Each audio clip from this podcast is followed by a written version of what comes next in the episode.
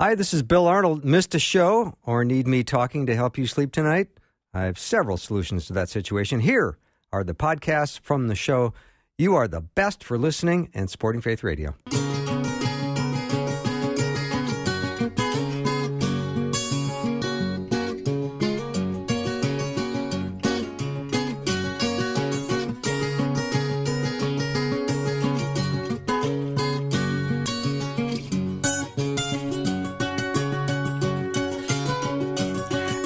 Welcome to Afternoons with me. I'm Bill Arnold. I've got my Bible open to Zechariah. I don't go there very often, but here I am today at Zechariah chapter fourteen, verse nine. That says, "The Lord will be king over the whole earth. On that day there will be one Lord, and his name, the only name." What do I love that verse. I hope you're having a good day. It's awfully nice to uh, spend these next couple of hours with you, time permitting. I hope you have the time. And if you listen to the podcast, uh, welcome to the podcast version of this show. It's already aired, and here you are listening to it. And I hope you've had a great day. Maybe you're um, uh, ready to go to sleep, and my voice will help you do that. So I try to serve however I can. We're looking forward to uh, an hour with Vince Miller. He's here in studio with me, and he's looking this direction, which is making me uncomfortable. But I think it's time we bring him on. Vince has written a whole bunch of books, and today we're going to talk about the Book of James. He's a man of action, and I love the Book of James. And he's had so many requests to talk about James, so we ended up writing a book about James. We're going to talk about that today. And he's brought five copies of the book that I can give away. And I don't do this very often. I don't give books away very often. So I'm glad he has provided these books, and all you have to do, if you like what we're talking about and you're interested in getting Uh, a copy of the book, we'll put your name in the drawing, and you know what it's like to uh, be part of that drawing. Sometimes you win, sometimes you don't. But if you text the word book, that's all, just those four letters, B O O K, no uh, exclamation marks, no anything else, just book, to eight seven seven, nine three three, two four eight four. We'll get you in on the drawing on Vince Miller's The Book of James, a Bible Study Guide. Vince is at be resolute dot org or vince miller dot com. He's written a number of books, kind of gears his ministry toward men. So uh, this is going to be a great hour, and he's right here. Vince, welcome. Thanks, buddy. How yeah, are you? I'm, well, we, we've already had our little exchange. So I'm good, you're good, you know, we're all good. Oh, thanks for having me, man. I appreciate yeah, it. Yeah, I met you at the door. I came yeah, down to greet you personally. I was locked out. You came down and unlocked I know. me. I know. So it's uh, a great book. I love the Book of James. I read it often, and I'm very excited to kind of jump in with you on this book. And yeah. tell me the motivation. Yeah, you know, the... uh, some of it, some of the motivation behind writing James is, I think it's just such a simple book that motivates people to, like, do something. Because James has got this strong voice from the very beginning. He just kind of charges out of the gates, tells us that we're going to face trials and that we need to do it with joy. And that's exactly how he comes out of the gates. But I think what's also intriguing about James is that he's actually the half-brother of Jesus, which makes him kind of an intriguing guy because he, like you said earlier, came to faith a little bit later in life. After the resurrection. Yeah. Yeah. You're growing up with a, with a brother and you're and you're not you're not really buying everything he's saying, right? He was doing a lot of good stuff, but I don't think he bought it until after he raised from the dead. You know, he's kind of like, oh, okay, yeah. so maybe there's something different about yeah. you, you know. And, and, you know, I don't know what it was like to grow up with Jesus as an older brother, but I would assume he felt imperfect most days. I would guess, yeah. So let's look at the Book of James, and you, you've got a chapter called "Test: uh, Two Tests of Conviction." Two yeah. tests of conviction. What exactly is that? Well, you know, I think in that first chapter there, James talks about essentially a couple of different tests that people are going to face. And one is a test of trials, right? And the other is a test of integrity. And I think we're going to face both of those tests. And I think those tests prove, I think, how steadfast we are in our faith. And James, who is a man not uh, not foreign to trials in his life. He was actually uh, going through trials probably just like we are in our country today, except he was persecuted even more for his faith. And so he's writing about the trials that Christians face, and he's saying, hey, you're going to have to face these headlong, you know, that there's going to be trials that are going to come in the form of external or internal trials that are going to put your te- your faith to the test, and you're going to have to face them, not just be happy about them, not just use the power of positive thinking to overcome mm-hmm. them, but actually consider it joy. In other words, consider the joy beyond the trial in hopes of actually enduring the trial in the present. And I think James is trying to point believers down a path that says, look, it's going to be hard. It's going to be very hard.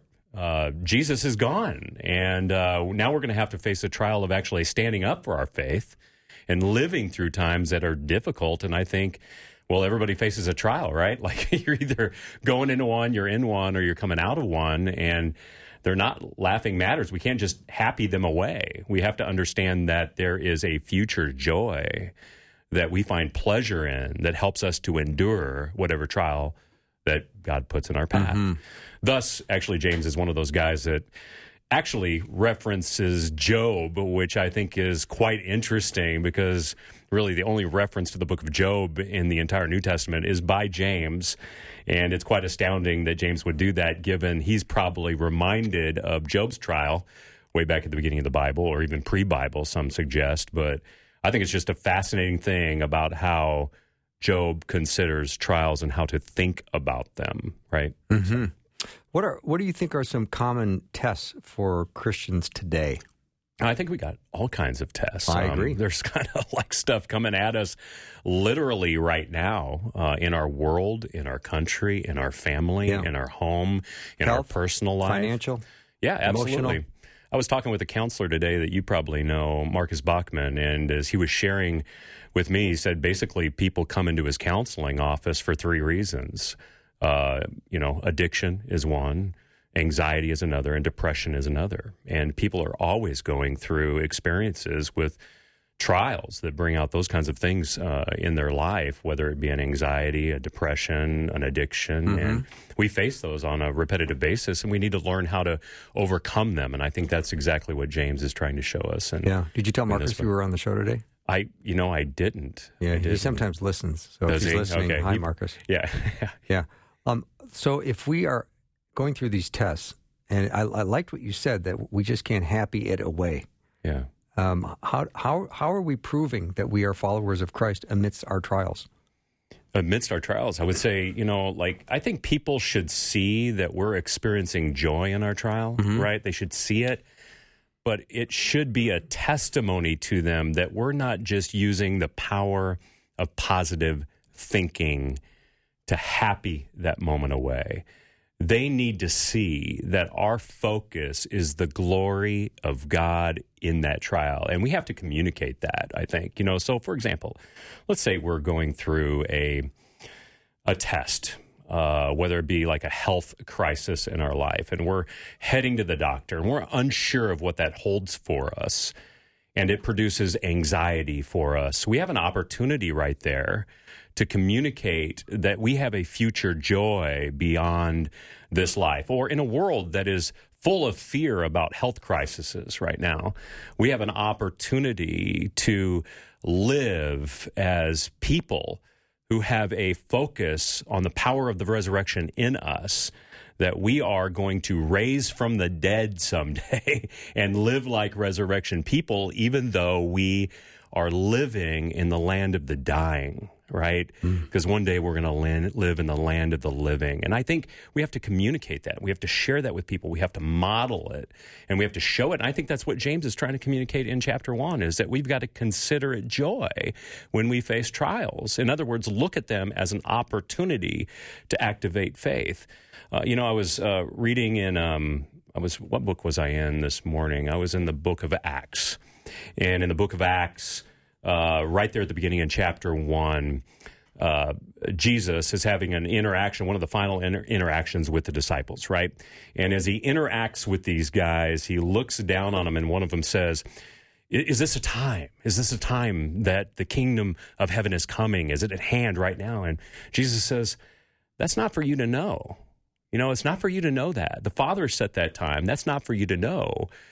I have given you enough to know. In fact, I'm about to help you know the Holy Spirit. I'm going to reveal that to mm. you. Have I not given you enough? I gave you my life. I gave you the message. I'm about to reveal the Holy Spirit. And for some reason, we want to know all things, but God actually keeps us from knowing all things because he knows he knows we can't handle all things. And therefore, in that gap, that's where faith exists. So sometimes not knowing things, right, especially not knowing when a trial is going to end, activates our faith in him. And that, I think that's exciting. Mm-hmm. Not that God is trying to torment us through these trials. That's not what he's trying to do. He is giving us an opportunity to activate faith in him, to trust him with knowledge that we don't have. And in that gap, something arises there that's beautiful and worshipful. Joy in future, in future, in the future payoff of what God is going to do through not only this trial, but eternal joy that he gives us to live in this present moment within time and space. Mm-hmm. So, Vince Miller is my guest. He's written a book called The Book of James, a Bible study guide. I know we love studying God's Word on, on this show, and we're going to dig into the Book of James. So if you have a Bible handy, gr- uh, grab it, open it up. When we come back, we're going to talk about the test of integrity. Be doers of the Word, not just hearers.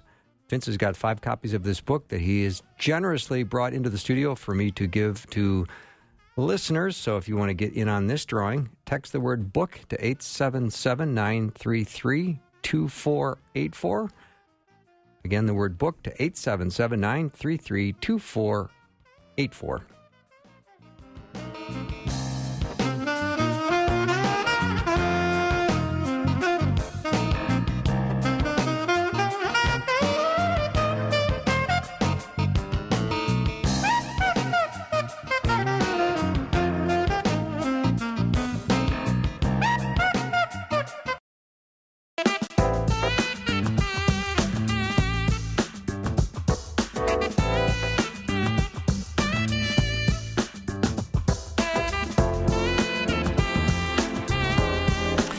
Vince Miller has been in the studio seventeen minutes, has not asked me one question about myself yet.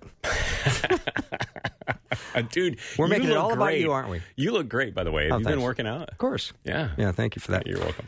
Vince has written a book called The Book of James, a Bible study guide, and he's written a whole bunch of books. You go to, uh, where's the best way to go, vince miller dot com or be resolute dot org? be resolute dot org, Be, yeah. vince miller dot com, yeah. either one. And Vince has right a there. lot of great resources and kind of directs them towards men. So there's uh, if, if you want to get some resources or you've got s- someone special in mind, you can head to be resolute dot org. All right, we're still in chapter one of James, Vince. I want to talk about the test of integrity. Yeah, integrity. Yeah. yeah, no, I think uh, in- integrity is a really interesting topic. If you start to dive into it, basically it just means to fuse two things together, right? So um, I think specifically James is uh, helping us to understand that there's an integration that he's after when we face these trials, right? So we face trials, that's one test. Then there's also the test of our inner character. And I, I think James actually goes deeper than most people think. So there's different forms of integrity. I think there's about three at least. So one level of integrity is the integrity between what we say and what we do, right? Mm. So that's, that's I call that real basic level integrity, right? It's something that you're, maybe, maybe your dad taught you when you were a kid or your mom taught you when you were a kid. It's like if you're going to say you're going to do something, then take out the garbage, right? Like, and agree that you're going to do that. I think another level of integrity is integrity between what we say and do, right?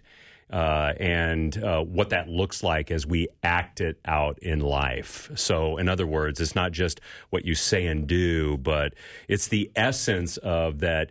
You're going to say you're going to do something, but you have to hear it, really listen to it first. So Jesus emphasizes this a lot in the Gospels through a lot of parables. He says you have to hear and then you have to do it, right? So it's not just saying and doing, it's this active hearing and then applying it to your life. And Jesus applies this to actually hearing God's word, right? Over and over and over again.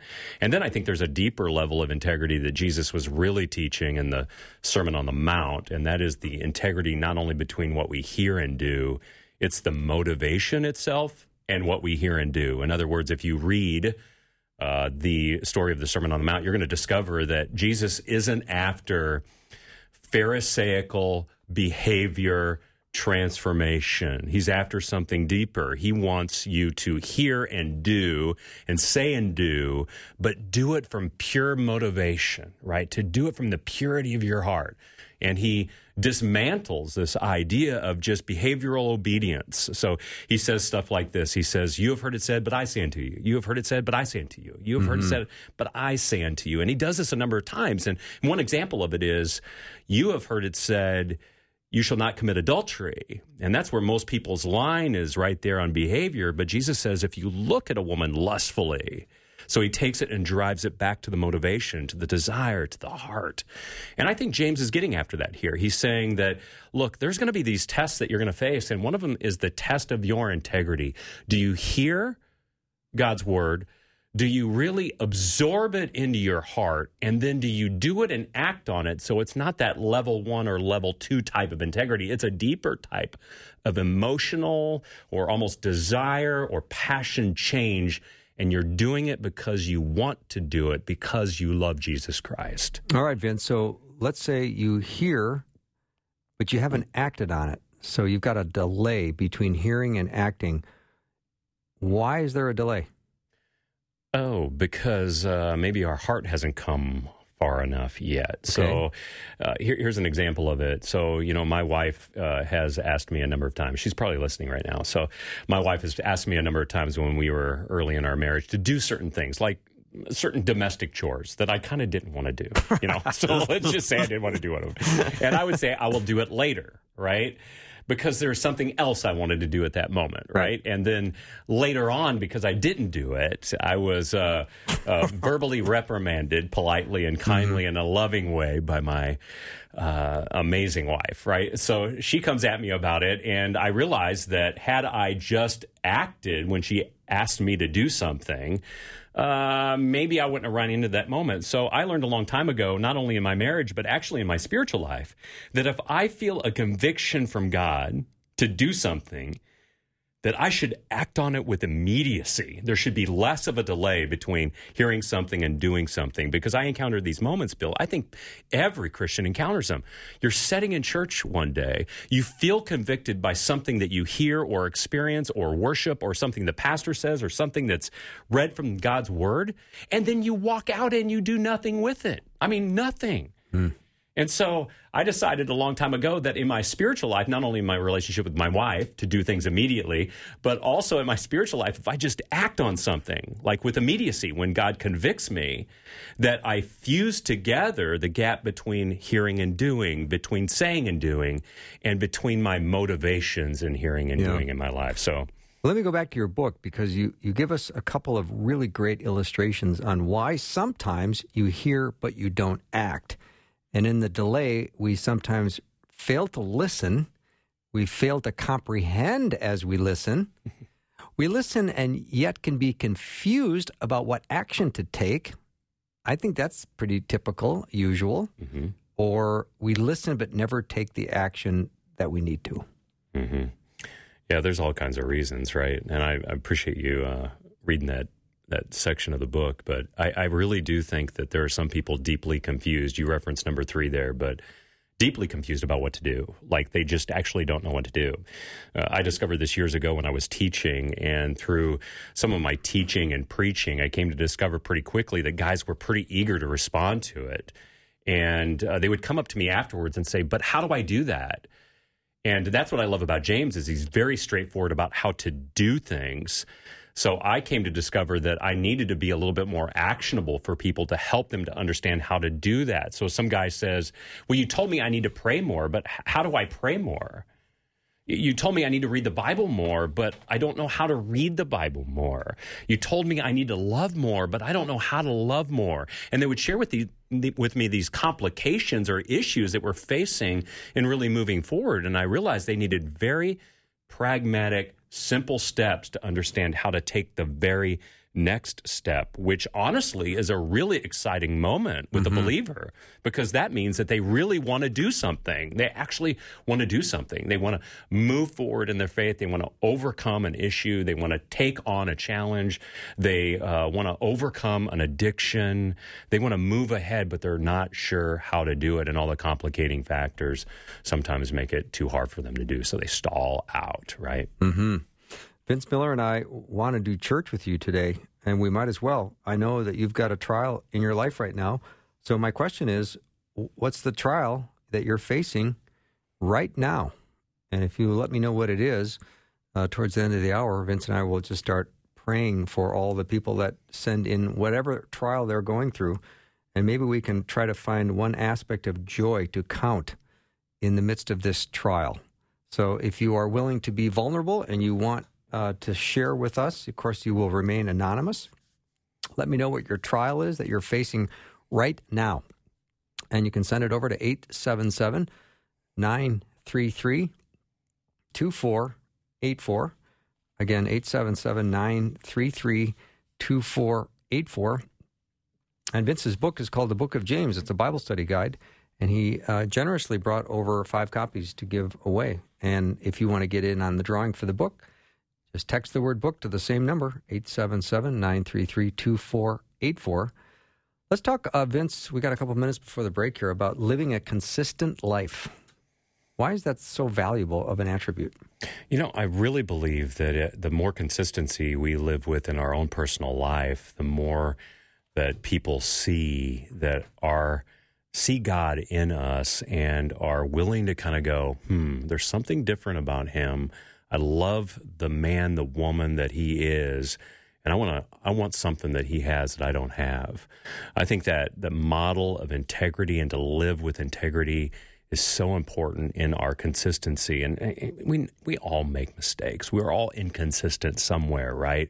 But to strive after that consistency, I think, is something that really James was concerned about. He was concerned that their witness in a world that was desperate for life, for salvation, desperate to know Jesus Christ, I believe James understood that it was very important that they live consistently to model an amazing Christian life. And we'll get, we'll get into that, that a little bit more, but there's some great text in chapter two that I think that really helps, uh, I think, Christians understand how we can be less hypocritical, we can pretend less, not put on a show as much, and really be vulnerable and real with each other so people can see that consistency. Yeah, p- people do look for that moment where they're going to try to catch you in something mm-hmm. where you're inconsistent. Mm-hmm. Call it hypocritical or inconsistent. They're sort of synonyms, aren't they? Mm-hmm. Exactly. Yeah, I just think we just need to be more vulnerable with who we are and therefore can live consistent lives, right? Yeah. Like, there's a lot in James chapter two where he's talking about kind of the pretending, the putting on a show, the cronyism that was ha- actually happening right. in the church, right? And uh, that really disclosed that there was kind of this fake presence in the church that was really affecting the message. And because all that cronyism was happening, it was putting on the wrong, it was actually Uh, Uh, I don't know if you'd say dismissing, but unfortunately it wasn't representing the kingdom very mm-hmm. well. And it was affecting the church because they were bringing in the world's methodology and strategies and tactics into the church, and it wasn't helping the message yeah. at all. If you have a trial that you're facing right now, well, we want to do church with you. We want to hear what it is. We want to pray for you. We want to help you find a aspect of joy in the midst of that trial. If you feel so inclined, uh, let me know what that trial is, eight seven seven, nine three three, two four eight four. Vince Miller is my guest. The Book of James, a Bible study guide, is the book we're talking about. Be right back.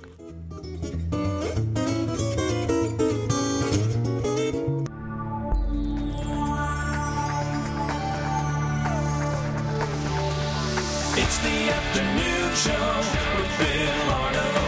Prime time, drive time. Let's get started. Jump in your car. Yeah. What's for dinner? Hey. It's the afternoon show with Bill Arnold. All right, we were not gone long, and we've been uh, watching the text line, and there's a number of trials coming in. So thank you very much for uh, participating. Uh, I've asked for people who are going through a trial right now, whatever trial you're facing. If you feel so inclined to share it with us, we will, of course, keep it anonymous. but we're curious, uh, Vince Miller and I, who's my guest today, we're, we just want to we want to take it to prayer. We want to um, be helping you find joy amidst the trials. Because, Vince, I'm looking at one that just came in, and um, addiction, infidelity, pornography, possible end of marriage, and the effect it all has on our kids. That's a trial. Absolutely. That's a big one. What would you say? I mean, I want to pray for all the listeners that have yeah. got trials, but just, you know, you do a lot of ministry with men, and here's a man with a lot of problems. Yeah. I, it is kind of almost this, there's this thing that usually happens in me when I hear uh, the weight of people's problems, and it's almost like you have this immediate uh, connection with that, the soul of that person. I think anybody would, especially if they were a close friend or a relative.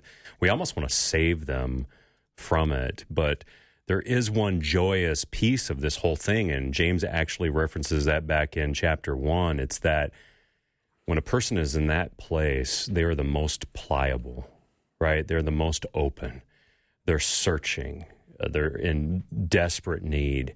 And the cool part about it is God can rescue those who need mercy, those who are humble, and those who need or are really struggling through serious issues in their life at the present moment. And every one of those people listening today needs to know that Jesus loves them, that he will guide you through these struggles. And there are people that can pray with you and for you, even right here. We will today, but that we want to. Um, you know, last year, Bill, I think I told you this at one point, but when we started going through COVID, I put this prayer button up on my website, yeah. you know, and I started receiving prayer requests. And actually what I would do is just like we're doing here, I'd pull a mic over and actually pray for every one of those. I was worried that I was going to be overwhelmed because we get a lot of visitors like you do, but uh, I started pulling the mic over and I realized that these men, and sometimes wives too, who were sharing with me, were delighted just to pray with someone because they were in this moment of just really almost exposing themselves, right, to you. And I, I think that's exactly the right step to take, is just to expose yourself to a brother or sister in Christ spiritually, to let them know that you have a need. And right there, God begins to do things that we can't even explain. And yes, sin has ramifications on people in our life. And I really feel for kids who are in the middle of messes like that. I was a kid who went through a mess like that, but God can redeem that. Look at me. My my mom was divorced multiple times before I moved into my grandfather's house, and God redeemed me and is using me to influence and minister to people around the world, just like he's using you today. Mm-hmm. And uh, God can redeem big messes. So those people who are sharing those prayer requests right now need to need to know that there is a God who saves, who redeems, who buys back, and he does that through the life, death, and resurrection of Jesus Christ. And he wants you to have resurrection life.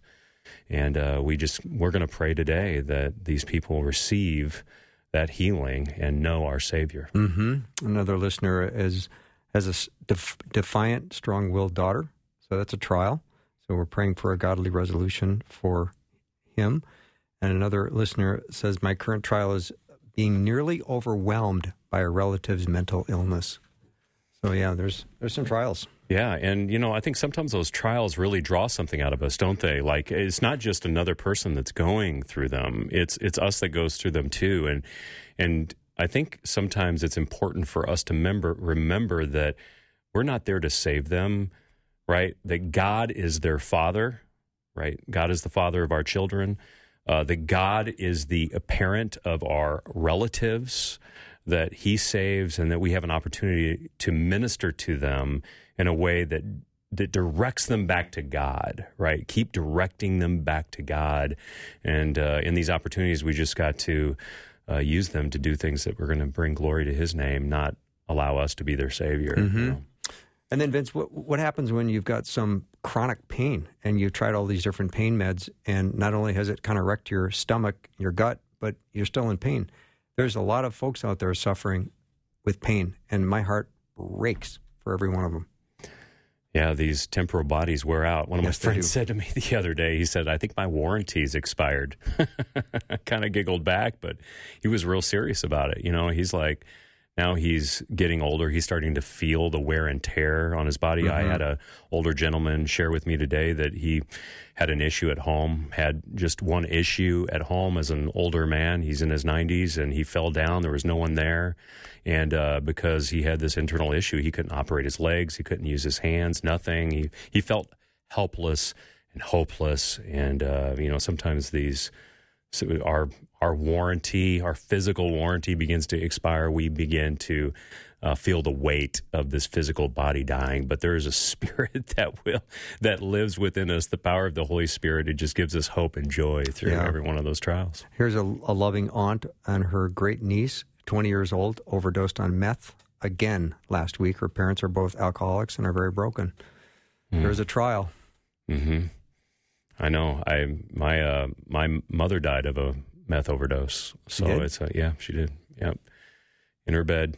Um, she actually went to the hospital, but it caught up with her a few hours later. But yeah, it's uh, it's a nasty drug that has affected so many millions of people in our country, and uh, it's just a a dirty vice that Satan has used to really entrap millions mm. of people. Mm-hmm.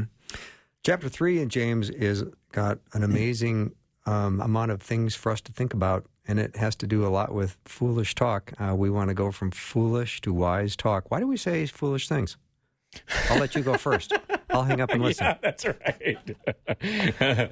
I say stupid things all the time, Bill. Just ask my wife. I know. Ask my kids. Yes. I, I, I look back at her sometimes, and she's looking at me like, why in the living world did you say that? And I'm sometimes I actually don't know. I mean, seriously, I actually don't know if I'm trying to get a rise out of people or if I'm trying to be funny and witty. Mm-hmm. Uh, one of my childhood friends always said, yeah, you're not as funny as you think you are in your own mind. But, you know, hey, I laugh at myself sometimes, yeah. and uh, I giggle at myself, which is why people laugh at me most of the time. But, man, this tongue uh, section of James here is very convicting, isn't it? Like, mm-hmm. uh, when he starts talking about the tongue and, uh, you know, we, we stumble in all these ways that we have to learn how to bridle it, but it's impossible to bridle, uh, you know, and he starts talking about the ships of the sea and all that kind of stuff. It just really it convicts you. And then he, he closes off with this. He says, and the tongue is a fire, a world of unrighteousness. The tongue is set among our members, staining the whole body, setting on fire the entire course of life, and set on fire by hell. Ouch. Like, I, yeah. when I read that, I'm like super convicted by it, because you're just like, what is it about the tongue? And and every time I read it, I think it's really not a problem with the tongue, right? It's the tongue is just a, a device that just moves a muscle. Our, it's a muscle, right? Yeah. But our mind moves that muscle. Our heart right. moves that muscle. And it's so true. I mean, how many times have you been hurt oh, by plenty of times. Yeah. Uh, the painful and, things that people say? I mean, you and I are in a very public business, right? So yeah. people say things sometimes that, that really hurt, and they don't know it hurts, right? Mm-hmm. And then we dwell on that, don't we, Bill? Yeah. I'm starting to tear up here. I'm sorry. You wanted me to talk about you, so I'm talking about you. Let me read from your book, uh, Vince Miller's book, The Book of James, a Bible study guide. We have five copies. If you want to get in on the drawing, text the word book to eight seven seven, nine three three, two four eight four. When we're talking about from foolish to wise talk, uh, eventually every man puts his foot in his mouth. This happens a lot in moments when we fail to filter out sensitive information. We fail to get control of our emotions before we speak. We fail to realize that what we say might be offensive. And we fail to get more information before offering an opinion. I've done all those things. I was just checking them off in my mind. I, I was too. I, man, we really blow it sometimes. I, you know, I blow it most actually with the people that I know the best, honestly, even though they kind of put up with me sometimes. But the person that I blow it most with is my wife, for sure, because I start to let my guard down, like I said there, you know, and And uh, when I let my guard down, all of a sudden, I'm not giving attention to what's going on in my heart. I'm not giving attention to what's coming out of my mouth. And I say the most unfortunate things. But I'll tell you this, uh, the tongue can also heal, right? Like it, it has very powerful healing effects. And uh, many times that I have apologized to my wife or uh, repented of something I've done wrong to her or confess something. Those are three things you've probably done at once. Yeah, right. all, uh, in this, all, all in the same all sentence. Mom- all moments ago, actually, right before I came here. Yeah. Uh, you know, it just, it, there's such healing that can happen from that too. So it also makes me hopeful. I think about this all the time as a teacher, by the way. Um, I think about it all the time regarding what I'm teaching in God's Word. Does it align with truth? Am I sure that it does? Am I going to say something that's going to hurt someone uh, or it's going to affect their walk with Jesus Christ? The older I've gotten, the more attention I've given to my words, Bill. And maybe it's just because I care more about people on the other side. I mean, I think when I was younger, I didn't think much about it. I kind of passed over it. But now that I've gotten older, I'm giving more and more attention to it. I'm learning to K M S, keep mouth shut, right? Mm-hmm. You know, on a regular basis, especially if uh, if I am concerned about how I'm feeling at the moment, or I'm conflated about something, I'm unsure of what I'm walking into. I've learned to keep my mouth shut a little bit more. Uh, for for example, the other day I was having an interaction with someone. I knew I needed to confront something, and I was kind of playing it through in my mind for a bit. You know, I was thinking about how I'm going to say it, what I'm going to say. Is there a more positive spin I could put on it? And then when I did confront that situation, I felt like it came out of me better, whereas when I was younger, I would have just said it without really the connection of empathy to understand that maybe my words could lead to pain or hurt on the other side. So. I tried that K M S, that keep mouth shut, and I got a nice friendly memo from the station manager saying you need to start talking or, or that's going to wrap things up for you. All right, here's a, I'm a fifty-eight-year-old male. My girlfriend, fifty-five, cheated on me after three years. We are Christians. I believe she is backslidden. I have been grieving this for several months. I need wisdom. Do I move on? Wow, that's Vince a, Miller? I know yeah. You're not a psychologist. Yeah. But, uh, I'm, maybe I'm, Marcus Bachman wants to page, yeah, patch in right yeah, now. Yeah, we'll allow him to call in, but... I, I think there's there's so many di- there's more dynamics going on than probably what he's able to share in a short text right. message, right? But uh, you know, just any kind of brokenness in relationship leaves us really hurt with pain, right? I think communicating that very vulnerably to the other person is important, because I think God is in the business of reconciling relationships. That's his business, man. He reconciled us to him, because he cares about us, and I think we need to be in the business of reconciliation with other people. And uh, even if we don't want to necessarily remain in the same relationship, we're talking about, I think, a boyfriend-girlfriend relationship of some kind here, right? Some sort of uh, appropriate relationship, I would hope. But the the fact that that was kind of divorced Uh, in an in, inappropriate way. It mm-hmm. should be shared, should be talked about. We should share why it hurts. We should communicate and see if we can't find a way to heal what feels irreparable at the moment and love our way through it and, and care for the other person too. Mm-hmm. And then, yeah, if it's appropriate and we feel like we can't find that, to move on. I there's many uh, situations in my life where I tell people that sometimes we have to have our own boundaries in life to kind of protect ourselves and still love the other person, right? So, for example, you know, a, a person that's going through a lot of abuse, so let's say there's a, a woman or a man out there that's going through a lot of abuse in their marriage, and unfortunately they separate as a result of it, that there's uh, there, there's boundaries that kind of need to be in place for us to love appropriately. Even though we can't be safe in a relationship with one another, we can still love from a distance, right? Forgive from a distance, but maybe we don't put ourselves in those immediate physical relationships and suffer greater harm. Mm-hmm. Right? We'll take a little break. Vince Miller is my guest. His book is The Book of James. It's a Bible study guide. And if you love The Book of James, and I know I do, Vince was nice enough to bring in five copies that I can give away. If you'd like to get in on that drawing to be one of five people that get one of Vince's books, text the word book to eight seven seven, nine three three, two four eight four. And I've been... Uh, so grateful that so many have written in with the trials that they're suffering uh, through, because we want to hear your voice. We want to understand uh, what you're going through. We want to pray for you, because that's what we do. That's what we're here for. We'll be right back.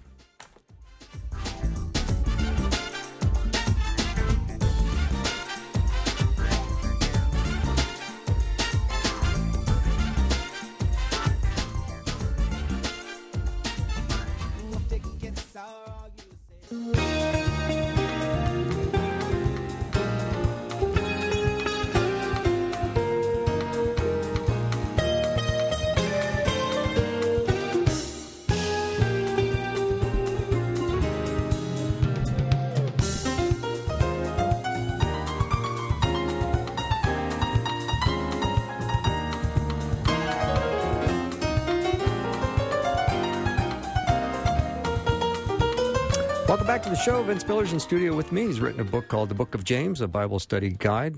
And I so appreciate that he brought in five copies for me to give out to listeners. If you'd like to be one of the lucky winners, text the word book to eight seven seven, nine three three, two four eight four. Uh, Vince has been awfully challenging to, to see listeners uh, send in their trials that they're facing. I'm glad they've done it. Um, yep. Pain issues are, a, it's a big deal, pain issues. Um, mm-hmm. Broken relationships, infidelities, addictions. Those are the trials that we're all facing t- today in mm-hmm. some in some way. If it's not something in your life, it's something that you know. Mm-hmm. You know someone going through it. You know, I, I alluded to this before, but I put that prayer button up on my website so people could send prayers to me. And uh, after tens of thousands of prayer requests, I came to discover that men only pray about five things. I'm going to see if I can remember them all right now, but the first one is marriage. So some issue with marriage, right? Relationship. Like their marriage, marriage is in trouble? Yeah, like their okay. marriage is in trouble. Uh, second one on the list, the top most requested one is for addiction. So mm. some kind of addiction in their life. The third one was finances. The fourth one was a health issue. Mm-hmm. The fifth one was a calling or career or vocational issue. Five. Those are the five. I realized I kept praying these prayer requests, and those were the five. So I became pretty masterful at praying for them, I guess. But it, you know... And I think that, that even even the, the texts and the emails, the calls that you've gotten today kind of model that, that these are big areas for us where we have sometimes catastrophic suffering, right, in our life. And uh, I've gone through some of the challenges in those areas, and I'll tell you, it can be really overwhelming. It can feel, we can feel so overwhelmed by it, we actually don't know how to push through it. And uh, when, even when I think about James, coming back to James, I, I think this these are the kinds of people that actually James is writing to, right? That he looks in the face of trials and he says to us back in chapter one again, he says, stand fast, you know, stand fast. Yeah, you're going to go through trials. Yeah, you're going to go through tests. But it's our job. Our job is to stand fast because those trials are going to come at us. And all they're doing is testing us and our foundation. Even if we go back to the end of the Sermon on the Mount again, you know, Jesus talks about that. He says that there's a couple of houses that can be built, right? The two houses look exactly the same, but they're built in two different locations, and it's the storm that's going to test the integrity of the house and where it's built. Either it's built on the Word of God, on the truth of Scripture, or it's built on sand, right? So it's built on rock or it's built on sand. And uh, that's that's maybe a word of encouragement from Jesus himself, from James himself. Stand fast in the trials on God's word alone. Let him rescue you, and uh, your edifice will stand after the storm has passed. Mm-hmm. Vince, what wrong desires are most common in our world today? You know, I think that our desires are sometimes really out of whack. I think... Getting, I'm going to get to your the answer to your question, but I'm going to do it a little backwards. I think most of our issues relate to desire issues, right? So, but we try to come at these desires, these desire issues, the ones that we have in our heart, by behaviorally changing. For example, uh, I just mentioned five prayer requests I come that come from men, right? Let's just talk about one, addiction, right? So, addiction is prevalent in our in our lives because we're pursuing desires to feed the self, right? So maybe it's a, a sexual desire, or or, or maybe it's a, a physical desire, or maybe it's a, a financial desire, or you know maybe it's just ego out of control, or just all these desires of the flesh that manifest themselves through not only the Book of James, but we see Paul write about in a number of his letters, uh, especially at the latter end of Galatians. And we're chasing after all these things, these desires of the flesh, right? And uh, we're pursuing them in such a way that they kind of take over our behavior. Well, Paul alludes to this too, especially at the end of Galatians, that really what we have is a desire issue. We have desires that are out of control, that are being led by the flesh. And because they're being led by our flesh and not by the Spirit, we don't experience love, joy, peace, patience, kindness, goodness, et cetera, right? And he begins to list them. And uh, these desires that are out of control, we try to we try to rein them in through behavior change sometimes. So, for example, if I'm struggling with an addiction, the way that I, I try to get a hold or control of that addiction is I try to stop certain behaviors and then start other behaviors. And sometimes, not all the time, but sometimes that's actually a futile effort hmm. because stopping and starting are not the activity. Actually, what we're trying to do is we're trying to do what James talks about in chapter four. We're trying to submit to God. Therefore, we naturally resist the devil and he flees from us. But really, it's a desire change that initiates it all. It's that we want to desire God more than anything else in our life. Therefore, what we do is we submit to him, and the devil flees simultaneously, which is kind of a crazy thought when you think about it. Why would we apply fleshly tactics to a spiritual life in hopes of bringing about change, right? For example, I'll give you another example of it. Uh, uh, sometimes we want to we want to uh, uh, uh, change our like a simple discipline, a simple discipline in our life. Let's take Bible reading, for example. So we think that we need to be reading the Bible more, right? So we start a Bible reading plan, which is not bad, by the way, but it's to stop doing something else and to start doing something, right? So we're going to read the Bible. We're going to put a calendar invite in our in our in our in our phone. We're going to tell ourselves to read fifteen minutes every day, mm-hmm. and so we're going to do that daily. And eventually what's going to happen is we're going to quit doing that, right? How many times have you done that, right? Never? Mm-hmm. I've done it, yeah. Yeah, you've done it. You quit mm-hmm. it eventually. Mm-hmm. Because it's not just about the Bible reading discipline. It's about loving the God of the Bible. That's why we read the Bible. We read the Bible because we love God and want to get to know him. And when my desire is in the right place and I'm not doing it to modify my behavior, I'm doing it because I love God, then behaviors follow that naturally, right? So if we're really in step with the Spirit, as Paul says, we're led by the Spirit, as Paul says, uh, we're walking in the Spirit, as Paul says, then therefore the desires are in line with what God wants. Coming back to James, he says, submit to God, resist the devil, and he will flee from you. It's almost simultaneous action he's talking about there. Therefore, what we do with our desires is we submit them to God. We say, God, these are yours. This is the flesh. I need your desires. Help me to desire you more, not the flesh. And then these things start falling off, right? And I really think that this is the calling of James in, in chapter four and chapter five, that he's inviting us to a journey of submission to God. Therefore, the devil will flee from mm-hmm. us. Vince has got a challenge in his book. Just a reminder, say this phrase each day for the next week, three times, morning, noon, and night. And it's this: God's will, not mine. God's will, not mine. Preach your desires consistently and see if it doesn't result in something good and beautiful in your life. Yeah, I've I use that as a very simple tactic in my life. I call it preaching to yourself, mm-hmm. right? So in James, he talks about how we preach our own praises, right? For example, he says, uh, we talk about how we're going to go here or there, do this or that, or today or tomorrow, I have these plans. So we preach about the things that we want to do, right? We all do that. Everybody does that. Every man, every woman. We, we preach to ourselves about what we want to do. But James here is teaching us to preach God's will to ourselves. So it's not our will that we're after. It's preaching to our own desires mm-hmm. what God wants. So I do say that to myself regularly. Yeah. God's will, not mine. I love it. Vince Miller's been my guest. It's been a great hour. His book is The Book of James, a Bible study guide. He was nice enough to bring in five copies. If you want to get in the drawing, text the word book to eight seven seven, nine three three, two four eight four. Vince, you're consistently a great guest. Next time you come in, I'm going to bring in a helium balloon. I want to hear what you sound like after a big hit of helium.